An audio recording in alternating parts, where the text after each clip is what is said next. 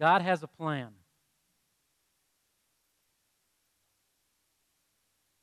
Everything happens for a reason. You've probably heard those phrases at some point. God has a plan. Everything happens for a reason. You've probably heard them. Maybe you've even said them at some point. They're catchy little phrases. At some time points, they're kind of nice phrases to hear. They're encouraging phrases. Everything happens for a reason. God has a plan. They're really not that fabulous, though, when you're burying one of your children. They're really not that nice of sayings when you're getting bad news from a doctor that you're going to be living with a physical ailment for some time. The sayings really do nothing when you're burying a parent prematurely. Everything happens for a reason. Well, what reason could there possibly be for my loved one to have to go early like this? What possible plan could there be that God has that would cause me to have to live with this pain? What kind of God would put together a plan like that, would, would, which would require young children under the age of five to die because of malnutrition? What kind of reason would there be for a person to have to live with a deformity their whole life?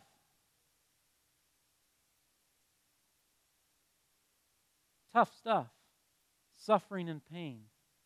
Suffering and pain is really only an arm's length away from all of us. All of us, maybe personally or at least within our inner circles, have had some type of suffering and pain in our life.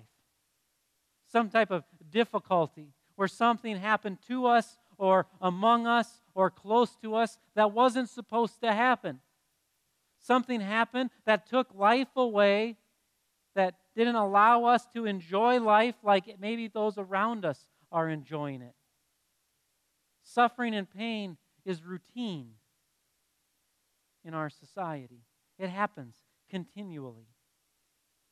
Well, what do we do in the midst of suffering and pain? How do we keep joy in the midst of pain? How about does God give us more than we can handle?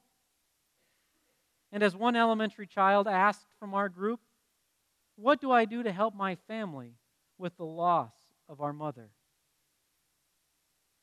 Suffering and pain is, is real, it's constant, it's continuous. So, what does God's word say to us about suffering and pain? Oftentimes, suffering and pain becomes a roadblock to a joyful life. And it makes sense, doesn't it? That when something bad happens, it robs us of joy. I mean, logically, that, that makes sense that we would lose some joy when something bad happens. But suffering and pain oftentimes also serves as a roadblock to God. I mean, something bad happens. Who would want to go to God if God allowed that something bad to happen or if God caused that something bad to happen? Who wants to love a God like that? Offering times, suffering and pain becomes a roadblock. Well, should suffering and pain be a roadblock? To understand that, we've got to dig in a little bit and see what does the Bible say about suffering and pain, and how do we understand God? What, what kind of image do we have of God when we think of suffering and pain? Oftentimes, we've got two vast different images of God. One image of God is that God created the world and then set it into motion and then stepped back. And as God set it into motion and stepped back, He's hands off and stuff's going to happen. Another view of God is that God created the world and it's like we're a little Lego land down here. And God is moving all of the little Lego pieces together. That when something happens, it's God that moved that piece. God's building that wall. God's moving that person. God's causing that. So, in a sense, we're like little robots for this creator. Well, what's the Bible say? What image should we have of God? If you have a Bible with you, we're going to be looking at a variety of different passages this morning. I invite you to open up to Matthew chapter 10 to get us started. Matthew chapter 10. In Matthew 10, verse 26, Jesus is talking to his apostles. The apostles are starting to come under some persecution. The religious leaders aren't happy. Not only that, but the government leaders aren't happy. And they're starting to, to put the chains, the ropes on the people and tighten the grip a little bit and say, hey, you can't believe all this stuff. You can't follow this guy. And if you do, we're going to cause pain in your life. So, so Jesus talks to his followers and he says this Matthew 10 26. Jesus says, So have no fear of them, the religious leaders, the government, for nothing is covered that will not be revealed, or hidden that will not be known. What I tell you in the dark, say in the light, and what you hear whispered, proclaim on the housetops. And do not fear those who kill the body, but cannot kill the soul. Rather, fear him who can destroy both soul and body in hell. Are not two sparrows sold for a penny? And not one of them will fall to the ground apart from your Father. But even the hairs of your head are all numbered. Fear not, therefore, you are of more value than many sparrows. God gives a warning says, hey, don't fear people out there.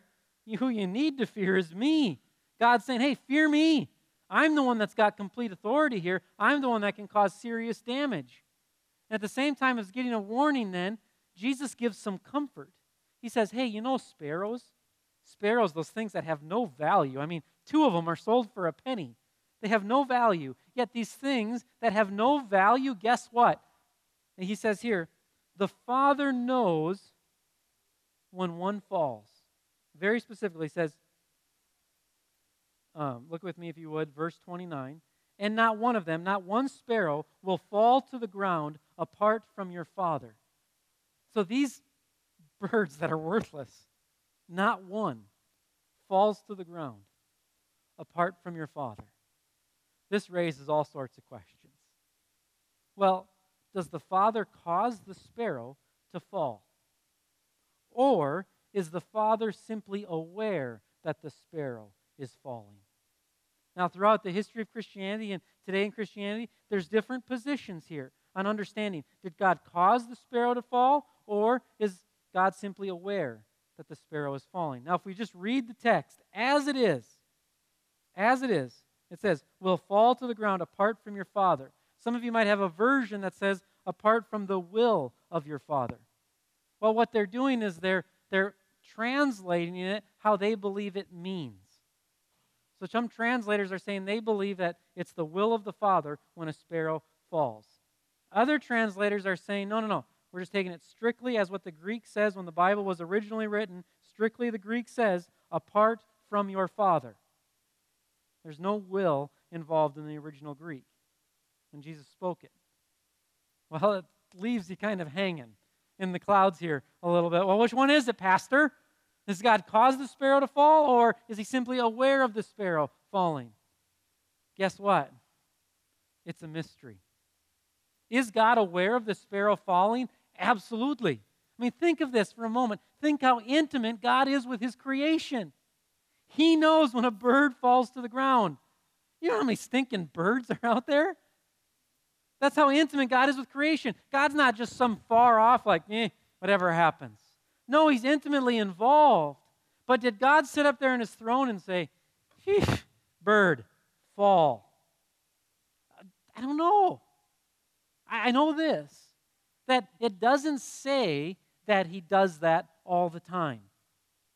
It doesn't say that He causes that each and every moment. I take the position that this that God is intimately involved and aware of everything in creation, but God is not the causation of everything that happens in creation. But I have to be fair to you today. As your pastor, I have your job to show you what's in the Bible. What's in the Bible is the book of Job. Job is the story of a man in the Old Testament. We don't know exactly when Job lived, we really have no idea at all.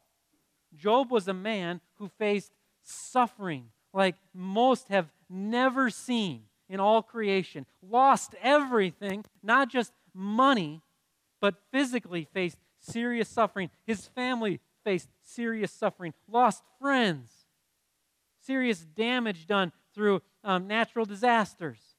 This man faced it all serious suffering. So, in the book of Job, which is in the Old Testament, if you want to turn there in your Bible, it's right before the book of Psalm.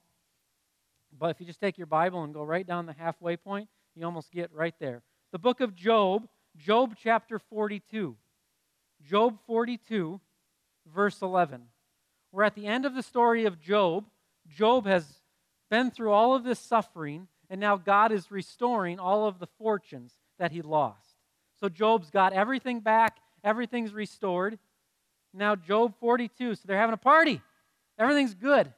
They're having a party. Job 42:11 says this Then came to him, came to Job, all his brothers and sisters, and all who had known him before, and ate bread with him in his house. And they showed him sympathy and comforted him for all the evil that the Lord had brought upon him. All the evil that the Lord had brought upon him. That's what it says. It's clear as the day. The evil that happened to Job came from the hand of the Lord. Now realize this evil. This was not just like a, hey, I'm going to give you a flu for a couple of days. This was killing. This was there was robberies involved. There were natural disasters involved. It says right here that that came from the hand of the Lord. I share this with you this morning so we're faithful to the Bible. It says this in the Bible that the hand of the Lord brought evil. So, does this mean then that each time there's evil with us, that it's the hand of the Lord that brings it? I contend no. And here's why. And again, this is an open-handed, open-handed issue. There's Christians who disagree on this. Here's why I say no. What we're reading is a story, in other words, narrative about one person in one particular time. What happens to them is not necessarily normative to what happens to the rest of us all of the time. So, what I mean by that is this if you read a story in the Bible, for example, in the Bible, there's a donkey that talks. That doesn't mean that every time you go to a farm and spend time with a donkey, that a donkey is going to talk to you. It happened at one time in history, yes, but that narrative is not normative. I would contend that did God cause the evil with Job? Yes. That does not mean that every evil work that happens comes from the hand of God. Now, again, you can work your way into all sorts of problems here. Well, if God's all sovereign, did he allow it to happen? Yeah, he, God could stop any evil he wants at any moment. Well, then some people say this well, if God allowed it, he could have stopped it. That, I mean, he caused it then. Well, if you want to work it out logically, if you want a God that works logically, yes. But the God that's revealed in the Bible isn't logical. I mean, there's a virgin birth in the Bible. Folks, that doesn't work. Try that when you get home today. Should be laughing. Come on. I mean, that's just not realistic. Okay? Our God is not defined by logic. The God that we know, the creator of the universe, is revealed to us by the written word in the Bible. Some things have been revealed, other things have not been revealed. We've got to get comfortable with the unknown. There's a bundle of mystery involved in here. God has told us a lot, but there's a lot of unknown. What we need to do is trust what He has made known to us in His Word. So, where does that leave us? God is an intimate creator who's involved in his creation, knows every intimate detail at the exact same time. Doesn't necessarily mean that God is out there just causing stuff to happen. If you leave here today and you pull out on a cliff and you take a right turn on red and you hit somebody, okay, that doesn't mean God was caused you to hit somebody taking a right. I don't have strings. Guess who hit that person? You did. Could God have caught, stopped it? Absolutely. He could have dropped something down. He could have given you a flat tire before you pulled out, whatever. But that doesn't mean God caused it. There's this mysterious element involved. So God is intimate with creation. At the same time, though, there's an element of mystery of what God's behind and, and what God puts his hand in and actually causes. So, where are we at with pain and suffering? What does that do for us? Well, first thing is this it means that God is with us, that God is, is present among us. Turn with me to Romans chapter 8. Romans chapter 8 is where we get the foundation for how we handle our suffering. Romans chapter 8. Romans 8. We know God is intimate with creation. We know that God is present with us through His Holy Spirit. But we still have to go through the suffering. So what do we do? Romans 8, verse 18. For I consider that the sufferings of this present time are not worth comparing with the glory that is to be revealed to us. For the creation waits with eager longing for the revealing of the sons of God. For the creation was subjected to futility, not willingly, but because of him who subjected it in hope. That the creation itself will be set free from its bondage to corruption and obtain the freedom of the glory of the children of God. For we know that the whole creation has been groaning together in pains of childbirth until now. And not only the creation, but we ourselves, who have the first fruits of the Spirit, groan inwardly as we wait eagerly for the adoption as sons, the redemption of our bodies. For in this hope we were saved. Now, hope that is seen is not hope, for who hopes for what he sees? But if we hope for what we do not see, we wait for it with patience. The Apostle Paul is laying out here uh, how we understand suffering. And the, the main objective is this our present suffering doesn't compare at all to our future greatness. He said, the words that he's using here in verse 18, he says, worth comparing. The words are actually words of a scale. That it's like he's, he's putting things on a scale, and he's saying the scale doesn't match up. The future glory far outweighs the present sufferings.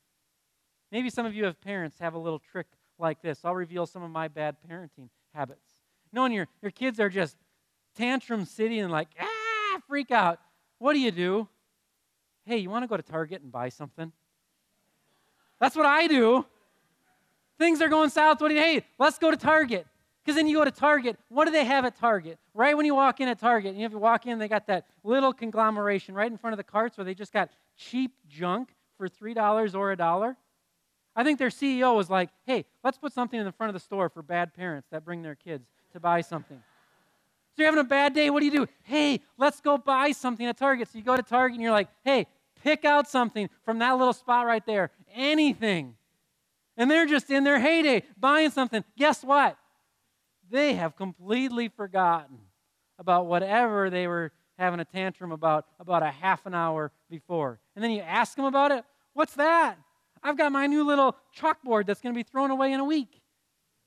I mean, just think on the human level, that little moment of greatness overshadows just that horrible whatever they were going through. On a much broader scale, bigger than we can even imagine, the greatness that God has for us when we rise from the dead, it is going to swallow up anything we're going through right now. It's going to be so great that new body you get, guess what? you're not even going to remember the fact that you couldn't grow hair on top of your head. Your new body is going to be so great, you're not even going to remember the doctor visits. Your body is going to be so great, you're not even going to remember that you had so many cavities that when you stick a fork in your mouth, there's like a metal reaction that goes on. Because your new body is going to be immortal. Your new body is going to be unfading. It's going to be amazing. Not only is your new body going to be amazing, but guess what? You're going to be living in a new world called the new kingdom that God's going to bring here to earth when He makes everything right. This new kingdom is described by streets of gold. Why do they use language like that? Just to give us the best human picture possible of how great it's going to be. How great is this new creation going to be? There's going to be lion and lamb laying together. That doesn't happen. What, lion and lamb laying together? They use that image that we understand to give us just a picture of how great it's going to be. We got to get swallowed up with the greatness of our inheritance. We are going to rise from the dead. And when we rise from the dead, there's going to be no thought of, man, I wish God wouldn't have taken me early. It's hard for us. And I, and I don't want to I don't want to diminish this at all. It is hard when we have to let go of someone early from an earthly perspective. But know this at the resurrection, there is no second guessing. There is no, God, I wish you would have given me a few more days. None at all, because our future glory doesn't even compare to our present sufferings. So, what do we do today? What we do today is this we need to meditate. And meditate does not mean sitting going, hmm, bring me something. Meditation is this taking a known truth from God's Word, reading it over and over, saying it over and over, singing it over and over, speaking it to friends over and over, so it's in our hearts and it's in our minds. So that when we go through that rough patch, the rough patch is going to cause us to what? Weep. Absolutely. There's nothing wrong with crying. But that weeping is going to be momentary because we've got something so heavy in us. That something so heavy in us is the promise of future glory. So today, I want to give you two practical things in the midst of suffering. In the midst of suffering, the first practical thing is this weep well. Some of you just need to have a good cry. It might sound kind of odd. You need to have a good cry. You have not wept well about whatever's burdening you, the pain that you've gone through.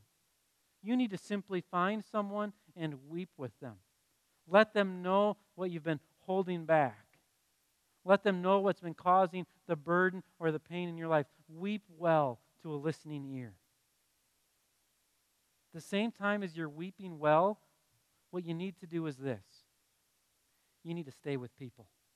And this is the hardest of all. You need to stay with people. Anytime people go through pain, the first thing we do is this we draw back we draw back from people and we seclude ourselves. This is the tactics of the devil. Satan is trying to isolate us because when he isolates us, we'll listen to voices in our minds and in ourselves rather than listening to the Word of God coming through other people.